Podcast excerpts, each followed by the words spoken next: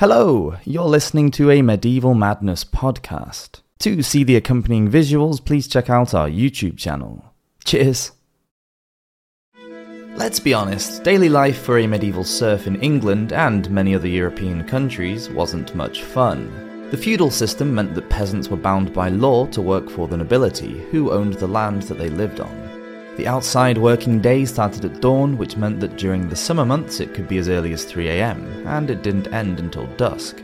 Work in the fields was backbreaking and included reaping, sowing, ploughing, and haymaking, depending on the time of year. As well as helping her husband with the farming, women were also responsible for the preparation of all meals. They took care of any children and livestock, such as chickens, and tended the vegetable plot as well as foraging for berries and herbs. Weaving, spinning, and the mending of clothes were also part of a woman's work, and children were also expected to join in. When all was done, there was very little time for leisure activities given their work schedules, but medieval peasants would grab some fun whenever they could. The youngest children would have played with dolls or puppets, which would have been made from clay, rags, or whittled from wood by adults, or even created by the youngsters themselves. Older children could make a game of chores, such as chasing birds away from the crops, or they might play board games like alquerque, an early version of drafts, in their free time. Festivals were religious in nature, they were held to celebrate a saint or a Christian holy day. During the Middle Ages, there was at least one festival each month, and that was all the excuse that medieval folk needed to let their hair down and enjoy a bit of dancing and merrymaking. Let's travel back in time and have a look at what medieval peasants did for fun. Welcome to Medieval Madness.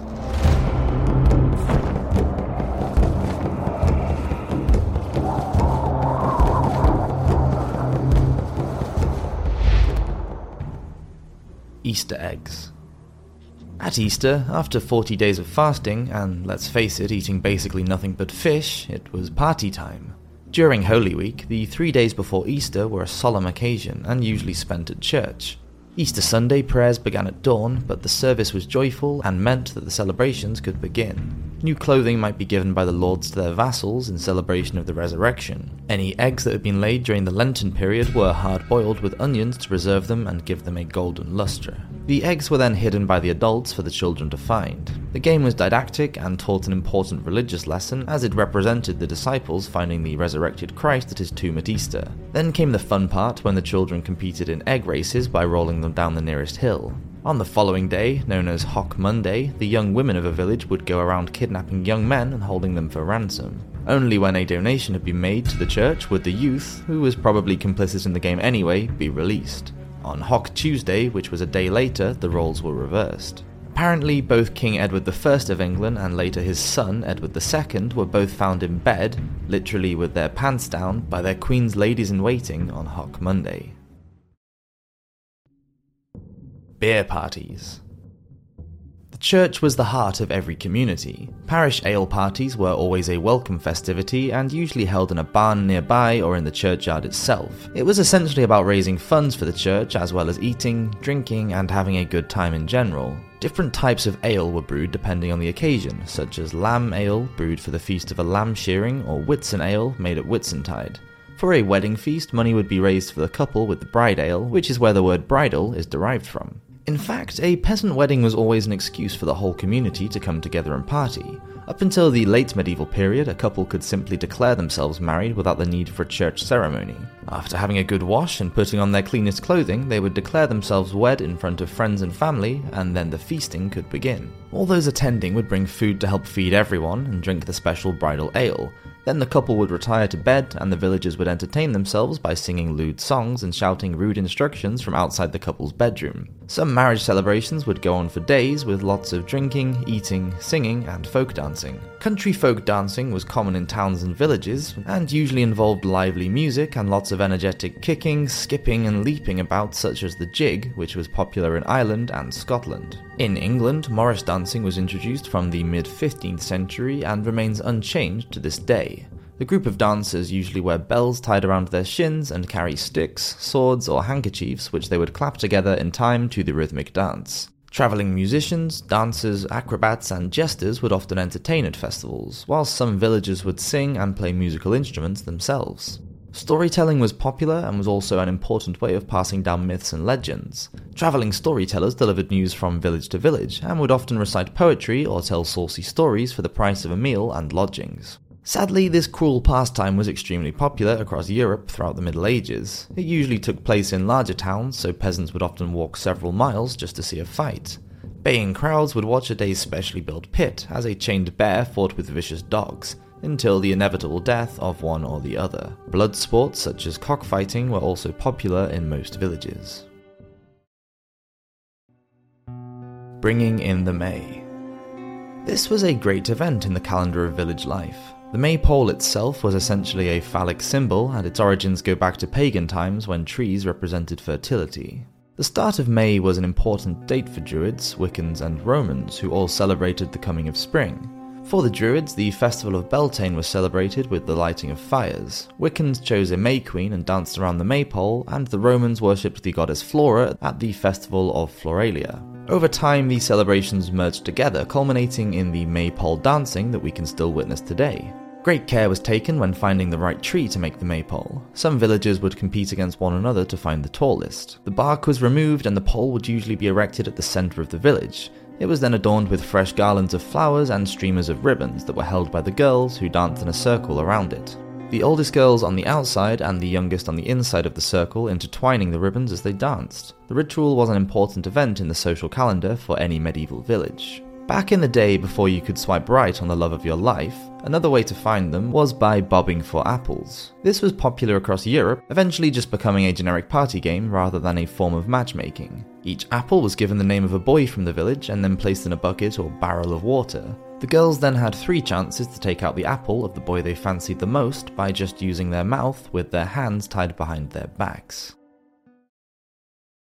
Midsummer Madness at the Midsummer Festival in June, on the longest day of the year, bonfires would be lit, and there would be mummer plays in the mid and late medieval period as amateur troupes of actors would perform plays based on stories from the Bible or the Festival of Fire, which relived the legend of St. George and the Dragon. Sometimes the actors would enlist the help of a peasant to star in their miracle and mystery play. During these festivals, various types of sports would be played, such as wrestling, archery, hockey, and football. Early versions of football were a violent and chaotic affair where mobs of men would try to capture the ball and take it to their village.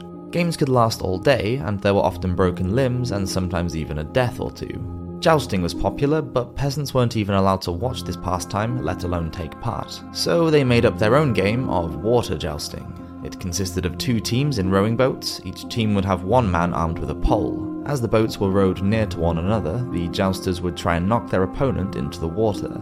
It poked fun at the pretentiousness of their masters and their strict rules, as well as being a lot of fun.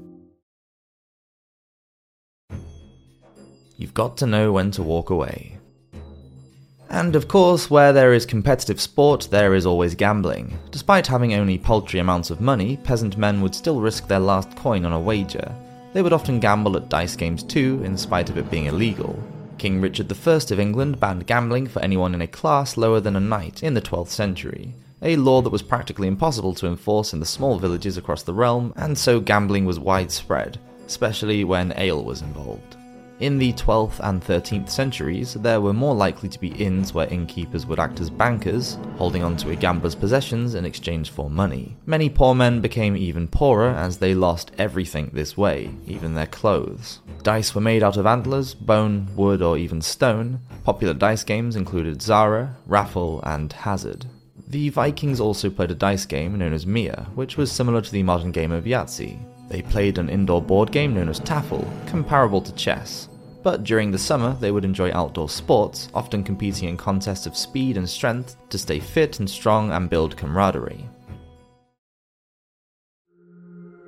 Winter Wonderland Many peasants died during the winter months. Both housing and clothing were of a poor quality, and the cold weather made life quite unbearable. But fun activities could still be found in Northern Europe. Serfs could head to their nearest frozen pond or river and skate. Made from leather and animal bone, their skates were primitive but perfectly functional.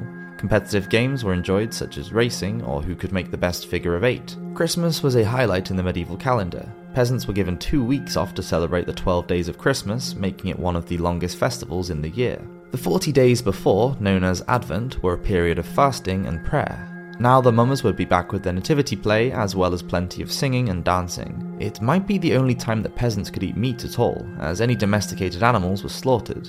They couldn't be kept until the spring, as they were too expensive to feed anyway. Some lords might even give his serfs ale, food, and fuel as a present on Christmas Day.